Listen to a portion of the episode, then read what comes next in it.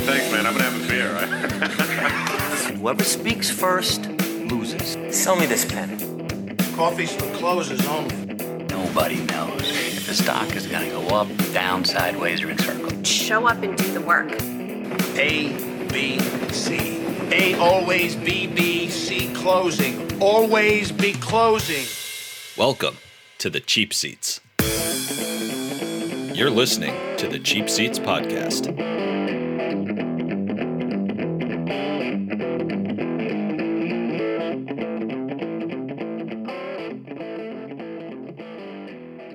What is up, friends?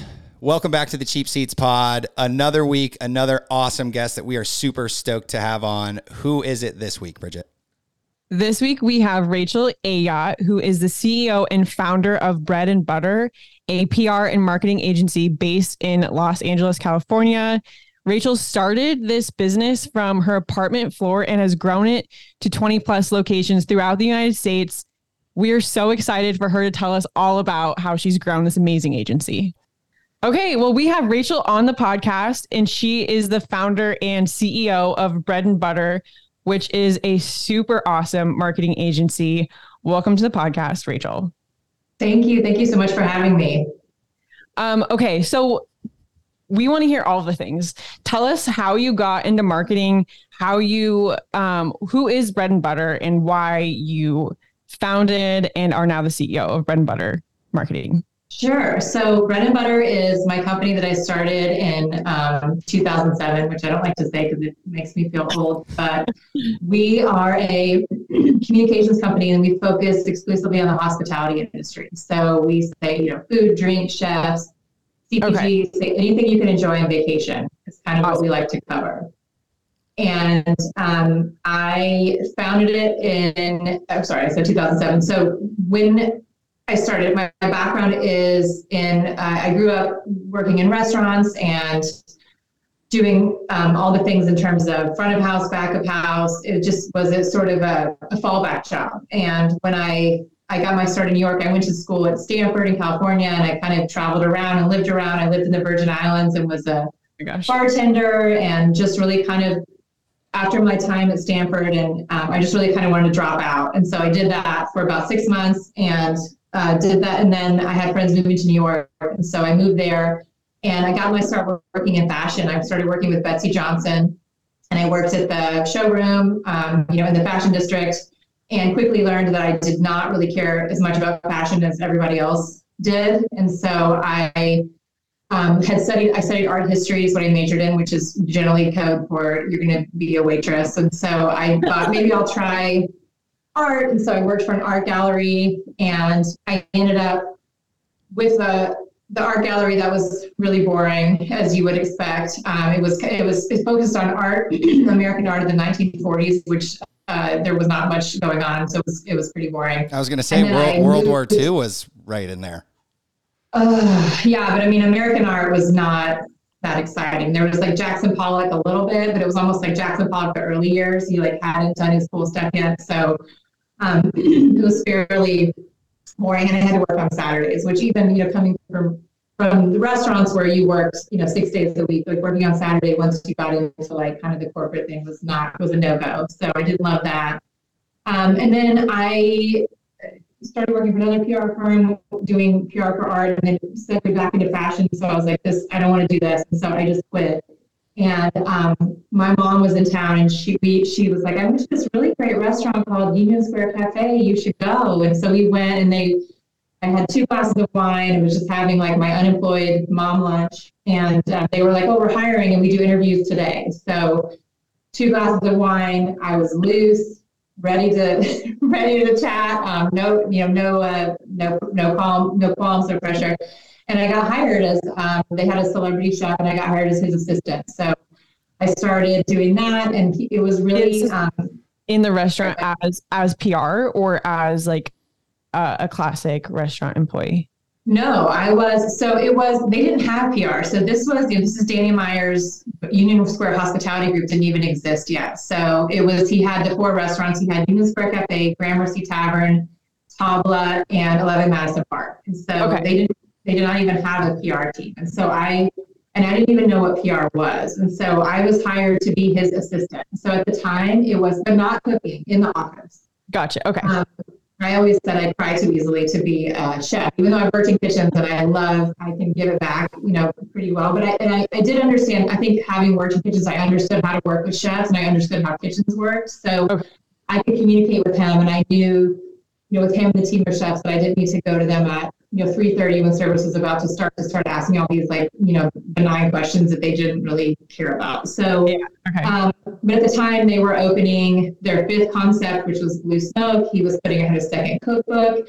And so I started working with him, you know, coordinating all the Today Show appearances, coordinating, you know, with their publisher with all the cookbook appearances. And um, I loved it. And that's when I kind of realized that that was a job where I could work with restaurants, I could work with chefs, I could just talk about them, which is what I love to do, and I could, you know, make that into a job. Um, and from there, I pitched Danny actually on being the publicist for all four chefs, and he said no. Essentially, he said, you know, it's taken me 18 years to create this, get this far, and I without a publicist, so I don't really want to do that. And so he was lovely, and it was it was totally fine. And they've since, you know, they obviously have a PR team in house now, but um, that was really kind of the impetus for me to move on. And so I went, I worked with a few other restaurant groups in New York, and then um, and my boyfriend broke up with me, and I was heartbroken. So I decided it was time for change, and so I wanted to go back to California, which is where I started working. I worked in in an agency, which is my first experience there, and then. You know, I did that for a while and kind of bounced around, and then I, I started working with a restaurant consultant, you know, doing PR for her, and then he quickly you- realized- Oh, sorry. You went from being a, a kitchen or a restaurant owner's assistant to Mhm. then working at a PR agency when you moved. That's right. Okay. Yeah. So I learned, um, I had been in house for several restaurant groups. So I worked with Danny Meyer, I worked with Shelly Fireman, I worked with Steve Hanson, who owns B.R. Guest. And so I had worked in house for these restaurant groups. So I knew, I knew what to do. I knew how to, you know, manage multiple concepts and, you know, kind of how to build those relationships with media. And so the agency was a totally different side because you weren't really only focused on one brand. You were focused on several different, you know, restaurants or chefs or that sort of stuff. So for me, um, I I thrive in, you know, chaos and a lot of a lot of things coming fast and quickly, else I get Uh-huh. bored. So it was a really good fit for me, and I really liked the agency, and I still do. Obviously, I really like the agency pace and lifestyle, and it's it's not for everybody. That's for sure. I think that was like PR was like the second most stressful job after like airline pilot or something. So you know, I could. That's probably true. Yeah. Okay, so paint the picture from when you went from working at this marketing agency to being like, Mhm. okay, I'm going to start my own business, become an entrepreneur, and create your own agency. How did that happen? Yeah, well, I, you know, I, I had been doing it at that point for, you know, probably 10 years. And I, I had just, I noticed that I was, I could build these relationships with these chefs and a lot of really prickly chefs, you know, and people, a lot of people couldn't do that or they would cry. And I also had a, just a real passion for this industry. And so I, you know, after working for several agencies and I, I finally kind of was like, I can't, I don't want to do this anymore. And I just kind of bounced around. And then um, when I was working for this restaurant consultant, she wanted to have this PR division. And then I was heading that for her. And she quickly realized that PR is hard. And, you know, she was, it was a lot more lucrative to do restaurant consulting. So she just kind of started feeding me clients It was like, if you want to do this. And then honestly, the, the, the main catalyst was a client that I had brought on to, to one of my agencies. We had stayed friends and they stayed with the agency when I left and they called me and said, we're opening this restaurant. Can you do it? And I said, absolutely. And at the time I was like, oh, I, I think, You're you like, know, do and I even have a business license yet? I don't know. We'll do it. I know it was like, listen, there's so much like fake it till you make it that goes on. Yes. Um, but we, but yeah, I said, sure, absolutely I can. And then, and I, you know, they are still a client today. So I mean, 16 years later, they have, they have stuck with me and they're like family and, um, Oh Little Dom's in Los Angeles, shout out to them, to those guys. Um, Brandon and Warner, you know, were the ones that helped, you know, kick this off the ground and, and, you know, they've been loyal and really, you know, the, the main thing when I started was like, I just want to work with people that I like and have a good time. Yeah. And it's, it's, we've grown. I, I have zero business plan. I had no idea what I was doing, but it was really just like, I, though that was my main sort of core value. And then, um, you know, we we had good clients, and then more good clients came, and we've just kind of grown that way. How cool. Okay, so So, really really quick, really, really quick. I'm a big names guy for the business. When did you come up with bread and butter and how'd you come up with it? Okay. Obviously you're food centered, but I want to hear the story. Yeah, well, so this is always like the worst sort of dad joke ever. But, um, you know, when I started, I had a, a business partner and we were thinking, okay, we didn't want to name it after ourselves because I feel like that doesn't really ever go well. We knew there were two of us. We didn't want to be too too food centric because we thought we might expand and we always said we said salt and pepper was taken so but um after that you know we were trying to think like two things that are duality in the food market and you know then i thought of bread and butter and i was like look it not only obviously is the the obvious like you eat bread and butter when you go to a restaurant but it's really the kind of you know the heart of the matter and um and it's how you know when you talk about your you know what what makes you money it's your bread and butter and so it just seemed like the perfect fit it wasn't taken and it that just kind we just kind of kicked it off from there I love it. Thank so tell us now, you've kind of explained how you got to where you are, but explain exactly where you are now. It seems like from the research we've done, you have many locations. It looks like about 20 locations. right And how many client you have how many employees, how many clients? What is what is bread and butter now? Yeah, I mean, so that's always, you know, one of the things that people always say to me is like, do you ever slow down? Do you ever like stop and like appreciate where you are? And like the answer is no. And it's also kind of overwhelming when I say this, but I mean, yeah, we started from, you know, my living room in Los Angeles and now we have, um, yeah, 20 plus teams across the country. We have, One's here in Park City, if I'm right. One's up What's in Park. You have one location in Park City, that's correct? right. Yeah, I'm That's in right. I'm in Salt Lake. You are. Okay. Yeah, so, so that's what exactly. Next So time I'm up in that's one of our PC, I'll check it out. Oh yeah, well, and I will. Um, I'd love to connect you with the team there. But that's, I mean, we already have. So you know, our business model is really. So we have three people in in Utah, and the business model really started with. Um, we started with the. It was me in LA, and my the business partner was in Austin, and we didn't want to start with LA and New York. And it just so happened that my business partner was someone who I'd worked with in LA, and she happened to be living in Austin. She's from Texas, and what I really started seeing was so having gone to school in the Bay Area, that was really near and dear to my heart as well. But I did not want to live in San Francisco. I had already lived up there for a long time.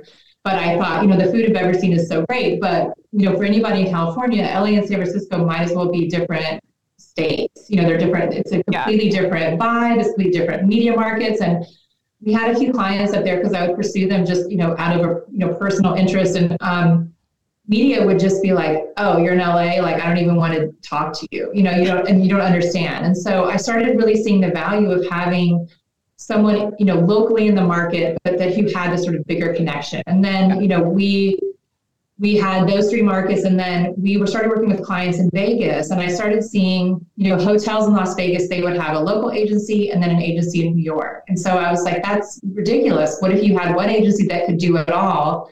that you know had booths in Vegas, but they also had connections in New York. And so, and I think obviously that was while ago and definitely pre-COVID, but that was when people were you know so big on in person. They were so big on, you know, New York was the center of the world in terms of media.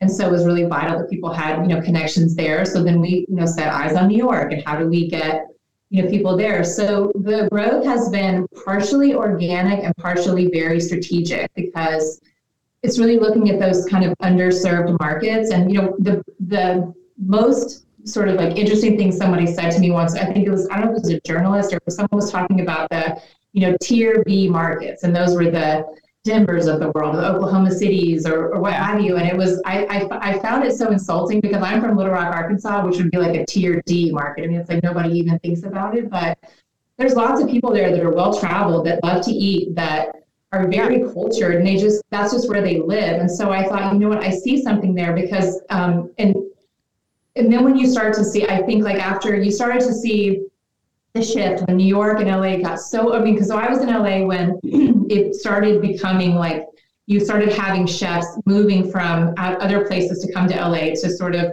you know build this food scene. And you know being in la first of all everyone's like we've already had a food scene. And we don't no thank you. But also just the general exodus of chefs or talented people who were moving out of these really expensive cities to you know Minneapolis, to Denver, to Yeah. Oklahoma City because they saw their you know rents were cheaper. They had a, a an audience that were there, and so you know I thought we have this opportunity for our company to be there for them and to help them because you know a lot of our clients they get local you know local media. So in that range we're just there to kind of take it off their plates. But they also want that national recognition. And we also started seeing media. They would say we're interested in this trend but we don't want anybody in new york and la so when we would come to them with someone in kansas city or someone in denver or someone in um, you know, Minneapolis, it was appealing to them because it was someone that they didn't know about. It was kind of off the beaten path. So for us, that's how we've thrived. I think is really looking at those sort of underserved markets that didn't have anybody Yeah. doing. So, I've, so at I've, the beginning, I've- did you travel a lot, Rachel? Sorry, Ty. that's okay. Um, I I don't as much as, but you know, I was thinking about this the other day when I when we first started. I mean, I was traveling constantly, and I was thinking about this terrifying hotel that I stayed at in San Francisco, and it was you know I was incredibly cost cost conscious, but I mean, it was like a full on. This hotel should be in Dateline. Someone was murdered here. Oh. Like I Oh, opened the curtain and was looking at a just a wall, and I just remember calling my husband, being like, "If I don't make it, like, here's here's why." You know, certain of thing. I remember staying in the Tenderloin and like being pregnant and like the bed like went like this, you know, and I just rolled to the center of the bed and was like, "Just wait, till, you could just wait till morning," you know. So I used to a lot, and then um, you know, I got to a point where. I had three young kids, and I, I remember just you know pulling my bag through the airport in Seattle, being like 30 weeks pregnant, and being like, I can't do this anymore. You know, so I did um, you know dial it back, but I still do love to travel, and I love to spend time with our teams, and I love to you know see our clients try things, and you know, but I mean it's obviously harder with 20 different markets, and I have a great team. So our president's based in um, New York Park City, and and she's been fabulous. But yeah, I mean, when I started, I, it was a constant hustle and grind, and just traveling constantly. That's awesome. Um, Um, what? here, quick question on your strategic growth. You talked a lot about organic. When you Mm-hmm. find a location or a city that you're not in yet that you think is underserved in the marketing world, are Mm-hmm. you do you have a recruiting team that goes out and recruits local PR and marketers in that area and then they get hired on by bread and butter? Or are you physically moving people already on your team to that area or that city and setting up an office? Well, it's n- neither. So what we do really well. First of all, I feel like there's so many underserved markets. So I think it, it, it I, I feel like a lot of our success has been based on the sort of like mental vision board model. Like we don't have literal vision boards, and I find that every time I really try to set goals, like they don't nothing. You know, it's like best laid plans. It doesn't really happen. So the way that we've grown. We have people who come to us who are great people just in a market that we're not in. So a lot of that. So for Park City is a great example. You know, the president of our company was in Las Vegas for years, and then her husband's a chef, and he got an opportunity to work with a family in Utah. And she said, "I want to move to Utah." And I thought, you know what, awesome! Like Salt Lake City is one of those markets that I've always loved. Park City is a market that I love, and I find that if you're trying to seek out, it's like seeking out the. I feel very like a you know Yoda, but it's like if you seek out something, you'll never find it. Like you have to kind of let it come to you, and that's just kind of how it's happened. But we've had people who work with us that, you know, like the, the head of our Miami office, her husband got transferred, and she was like, I want to live in Miami, but I I I want to stay working for for us, but we don't have an office. I was like, well, great, we do now, you know, because I love you, and I don't want to lose you, and so it's been that way. So our growth has happened mostly like that. Got it. So then does she manage that office and then find she finds like her social media girl or guy and then finds like her photographer and finds all the specialties within that office? Well, right. So what, we do have a hiring team. So that has been, I feel like as we've grown, there have been sort of pain points that we're like, okay. And, and that's honestly how a lot of our roles um, evolve is we start to see, okay, you know, you're doing this and then you start to get big and it's like, wait, we could actually segment this off and this could be a, you know, its own role. Yeah. And so we have a hiring you know, team that that interviews people and work and works with that. And, and I still maintain that it's like I'm like, oh, you know, you can kind of add that on, but I mean, she's she's busy full time, um, just looking to fill roles. And you know, and what happens again, kind of in that manifestation vibe is like, you know, we just had someone awesome who who um, you know we reached out to who's in St. Pete in Florida, and all of a sudden it's like we have all this new business happening in Florida. So it's like, okay, now we need to kind of fill that out. So that's always the challenge I think with us for hiring is that like chicken and egg scenario is like you don't want to hire when you don't have the business, but then you don't want to bring on the business to support the hire. So that's a real kind of a really delicate balance that we have, like line that we have to walk. So going forward, what would be the vision for bread and butter? If you could like manifest the next five years, what would that look like? You know, that's all, I don't know. I mean, that's always the hardest question. I can say, you know, the thing that it gets me excited is uh, honestly things that I don't know about or I don't know how to do. And so I think the reason that we've grown and kind of broken off. So we have, you know, we not only do public relations, we do social media marketing, we do digital marketing, we do influencer marketing, and those things have all grown as a function of just like seeing what people need. And now, you know, we've had a creative team for the past five years, and so we're starting to get into more of the um, you know, creative aspects, like website design, brand identity, you know, logo, and that is really fun for me because I did study art. I'm, you know, as kind of a, a, a thriving, you know, flailing kind of artist, if you will. But I mean, I really love art and design, and so, um, you know, I think for me, it's exciting right now working on that facet of the business and helping grow that because I. I just enjoy it on such a personal level. um, you know, we're about to launch a kind of lifestyle website um, arm of ours because we've just started seeing one of the things that really again kind of came to me was like look you know we say this with clients like we're we're poised to not only kind of like report on trends but we can set trends because we have you know clients in 20 markets across the city i could call a journalist tomorrow and say hey i've seen this happening at five different restaurants and that's a trend that we just created you know so i thought and we have our fingers on the pulse of what's going on so why would we not position ourselves as a resource for people. And if you're, you know, I, I, can't tell you, I mean, I'm, so I'm based in Charleston, South Carolina. I mean, I probably get an email or request weekly on where should we go? Where should we stay? What should we do? You know, that sort of stuff. And so I think the fact that we have people in these markets um, is, is something, so we've kind of, we've started a, a trend report that we're doing just basically on LinkedIn. It's kind of like a business report right now, but like what's happening in the trend market.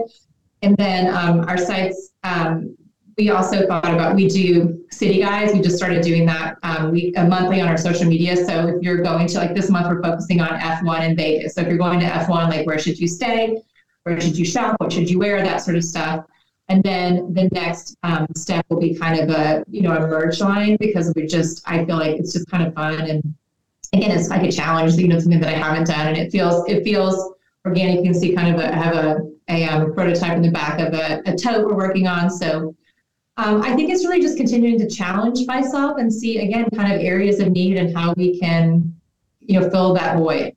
It really seems like you just kind of do everything. It seems like you're just like I do this and I do that and I'm like but also you're just so like also it's like you have the bread and butter of like you're within this like niche category but then it's like you're doing everything in that category which is amazing. It also sounds like you're not you. afraid to fail at all.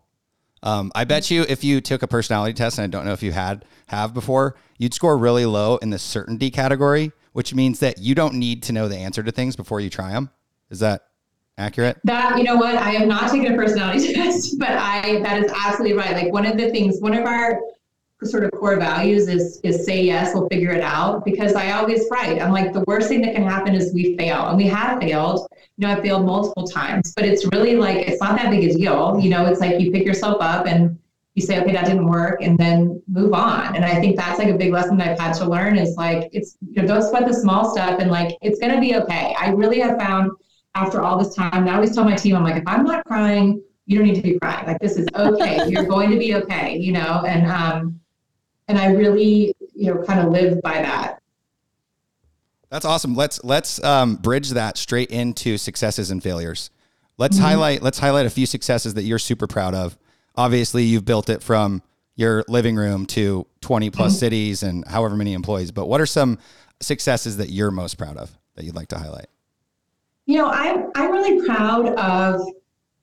Well, I'm really proud of where we are and who we are. I feel like we've grown in a way that has been very above board. We, you know, we we try to take the high road as much as possible. I know, you know, PR, public relations, particularly, it can, you know, have a reputation for being very catty and very, you know, cutthroat. And we have really thrived on being the nice guys. And that doesn't mean that I'm necessarily a nice guy, but it means that, you know, I always say that like don't mistake my kindness for weakness, you know, but we really want to make sure that we're here to, to, to deliver a service and, and to help people. And, you know, that's one of the things I always do. I do a monthly culture talk to our team. And that's one of my biggest points to drive home is that, you know, we're a hospitality first agency and that is a service industry and we're here to make people's lives easier.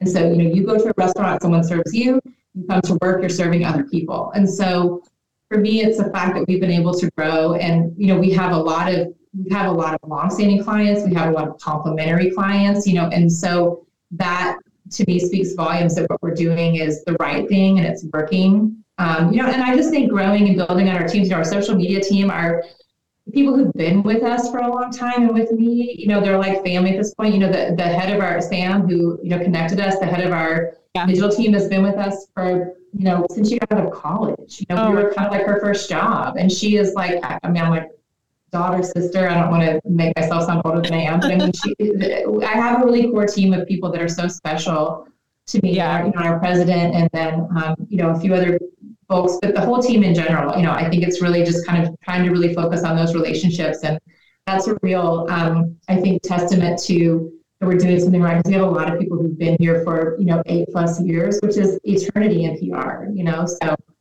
yeah, it's really yeah those like strong relationships with a, a PR company. Right.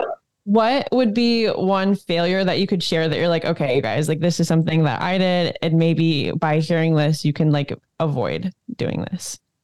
Um, well, you know, I think learning, I think trying to grow too fast and I think forcing it. You know, one of the, you know, the best pieces of advice that somebody ever gave me was like, if something's I sound so new agey, but if something's meant to be, it will be. And if you're trying too hard and it feels too hard, then it's not going to work. I mean, I can tell you, we've had, you know, our New York team, we, we had a New York office. It failed. It didn't take off and we closed it.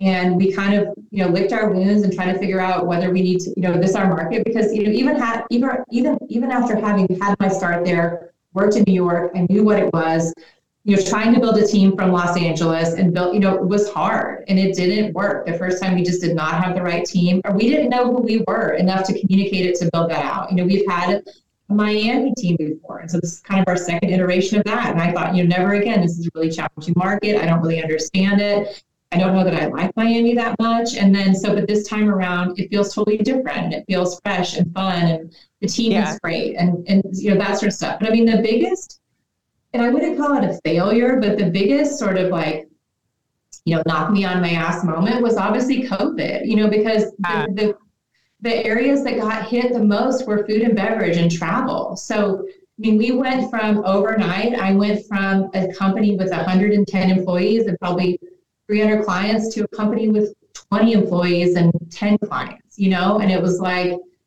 how am I going to get through this? And and do I want to get through this? And what it, what is what does out the outcome look like? And so that was the most like grounding and like it, it, it felt like a failure that I couldn't control, you know. So for me, that was a real eye opener. Um, and and like, how do I? Yeah, how do we come out the other side?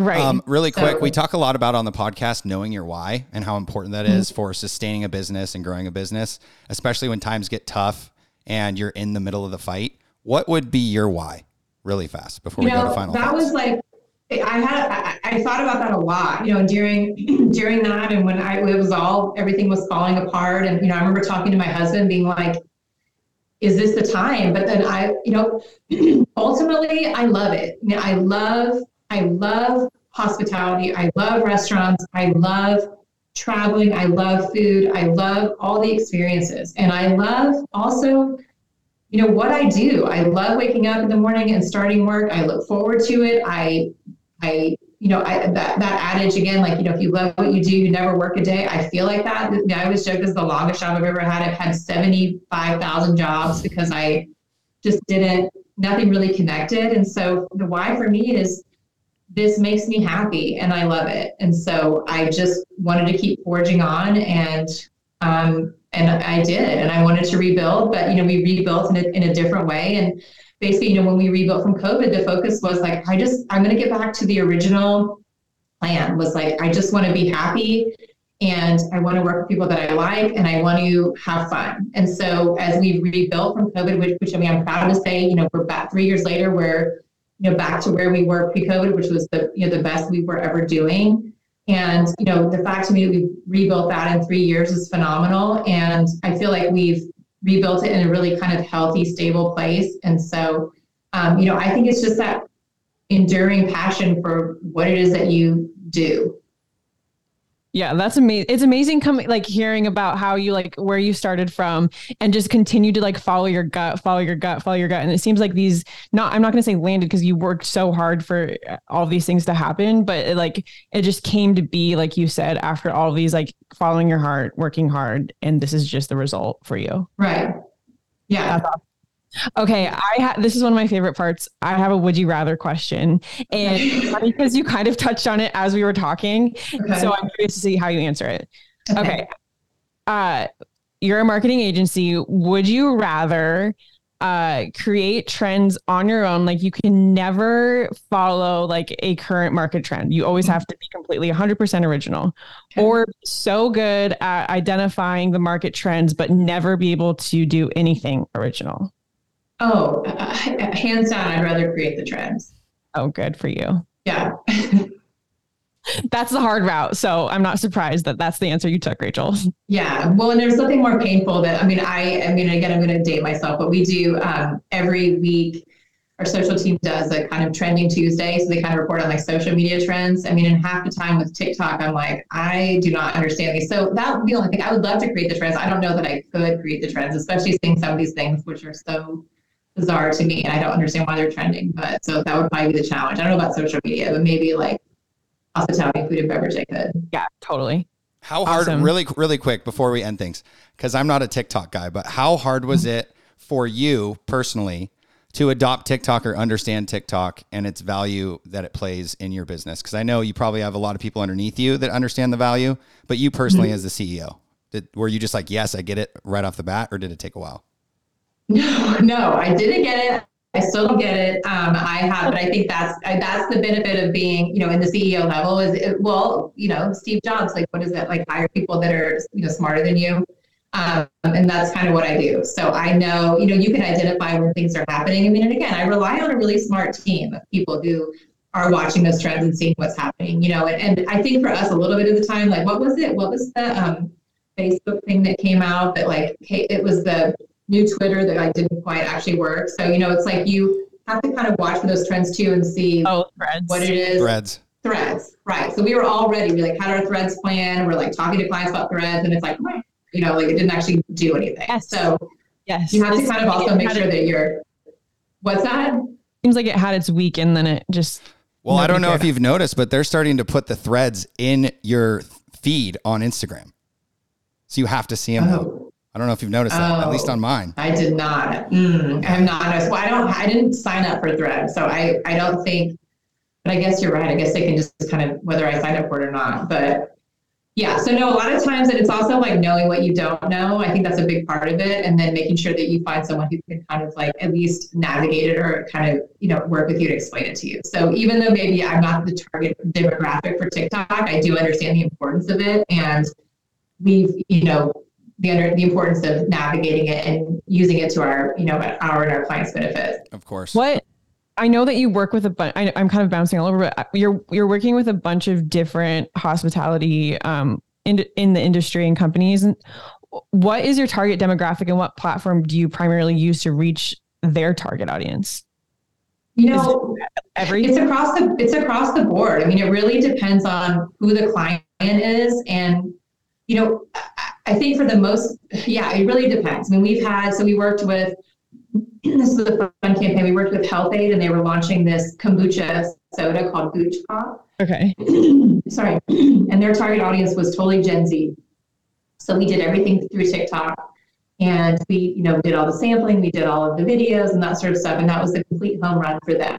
However, that is not necessarily what, you know, maybe my mother would want to purchase. And so, or what, what, I mean, I like, I liked it, but I mean, it wasn't, I wouldn't have found it on TikTok, but, you know, it's really just looking at kind of across the board. I mean, uh, I would say that the most popular social media channel we work with is Instagram. I still like, I think that that's the best for marketing purposes, but you know, we still do Facebook because you know a lot of your obviously expendable income is in the kind of like 60 plus demographic, and those are the people that are on Facebook. And then, um, you know, I think it's really just dependent on what the client wants and who they want to target. I mean, I will say probably our primary audience tends to be millennials and Gen X, and then you know after that it's kind of the you know 60 the people with a lot of you know money and time sort of thing. And so um, Gen Z is a little bit different. It tends to be obviously a little bit trendier, a little bit lower price point, but obviously usually kind of you know more fun.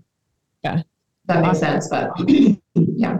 Um, Well, we have you. we have three minutes left. I'm going to juice everything out of her I can because she's a wealth of knowledge. Um, f- any final snippets? Any final pieces of advice for the listeners from someone who has built something from literally nothing?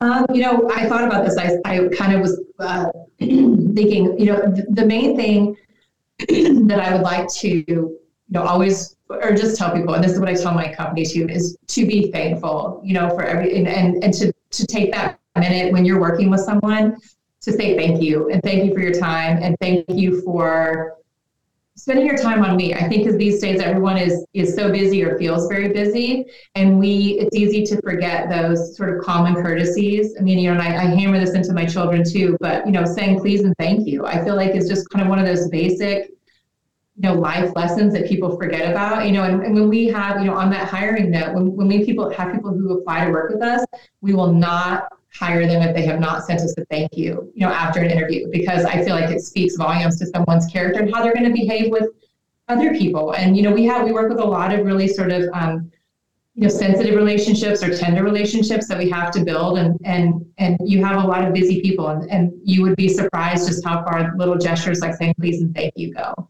Practicing gratitude is super important. That's awesome. right Okay, Well, outro. Um, before we go, where can people find your agency, um, Instagram, website, et cetera, et cetera? That's right. So our website is We Love Bread and Butter.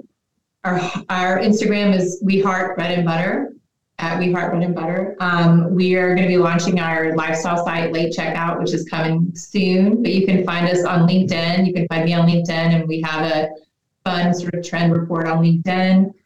And I- don't know what our TikTok is, but um, That's on brand for you. That's good. That's right.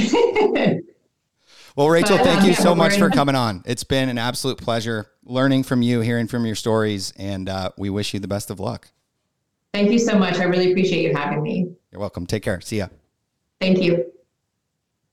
That is a wrap from the cheap seats. Check back in next week. Remember, share this with somebody that needs to hear it. And hey, we'll see you at the top.